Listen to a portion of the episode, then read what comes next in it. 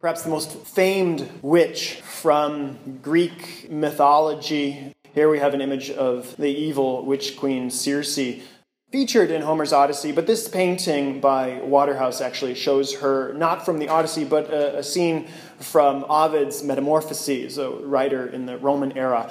And here we see a seductive and jealous witch Circe pouring one of her magical elixirs into a pool where her rival in love for Glaucus, her rival Scylla, will bathe in this pool. And then this beautiful nymph Scylla will turn into the, the monstrous creature that we know from Greek traditions, always paired with Scylla and Charybdis.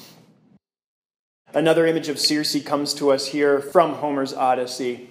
A cup in the Museum of Fine Arts in Boston. This passage from Book 10 in the Odyssey tells us when uh, Odysseus's men crash land on the island of the witch Circe. And uh, she opens the shining doors, and she came out and invited them in, reading from Book 10 here. And all, in their innocence, entered. Only Eurylochus waited outside, for he suspected treachery. And it's thought here we see Eurylochus, who seems to be running a bit in the opposite direction.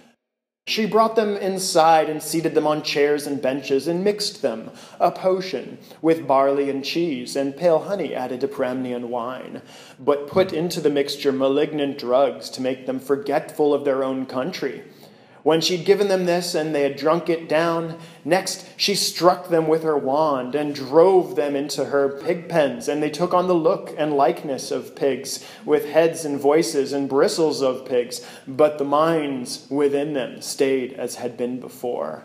And in one of the many narrative conventions of uh, Greek vase painters, they're showing two different moments of the story happening at the same time. It's kind of like a comic book. These were ancient Greek comic books, where you have Circe passing the potion to uh, Odysseus's men, and they're already in the act, uh, midway in the act of transformation. You can see their heads are taking on the likeness of the pigs while they have the human uh, bodies below them. And the other fun thing is this was a drinking cup in ancient Greece, and they weren't drinking Kool Aid. This was uh, this was a potent drink. They were drinking, of course, wine out of this alcohol intoxicant.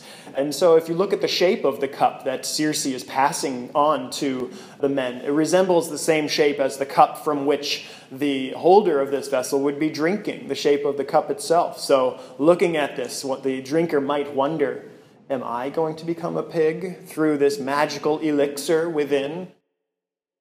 So, weaving this notion of, we see in ancient Greece, uh, incantations were already the, captured in the human psyche the idea of someone having power through ritual speech and mixing potions, having a transformative effect transformation, whether it's through a curse or whether it's the magical arts of the witch themselves, the idea of the human transforming into a creature, be it a dragon or a monster, is something so frequently encountered in sorcery and witchcraft.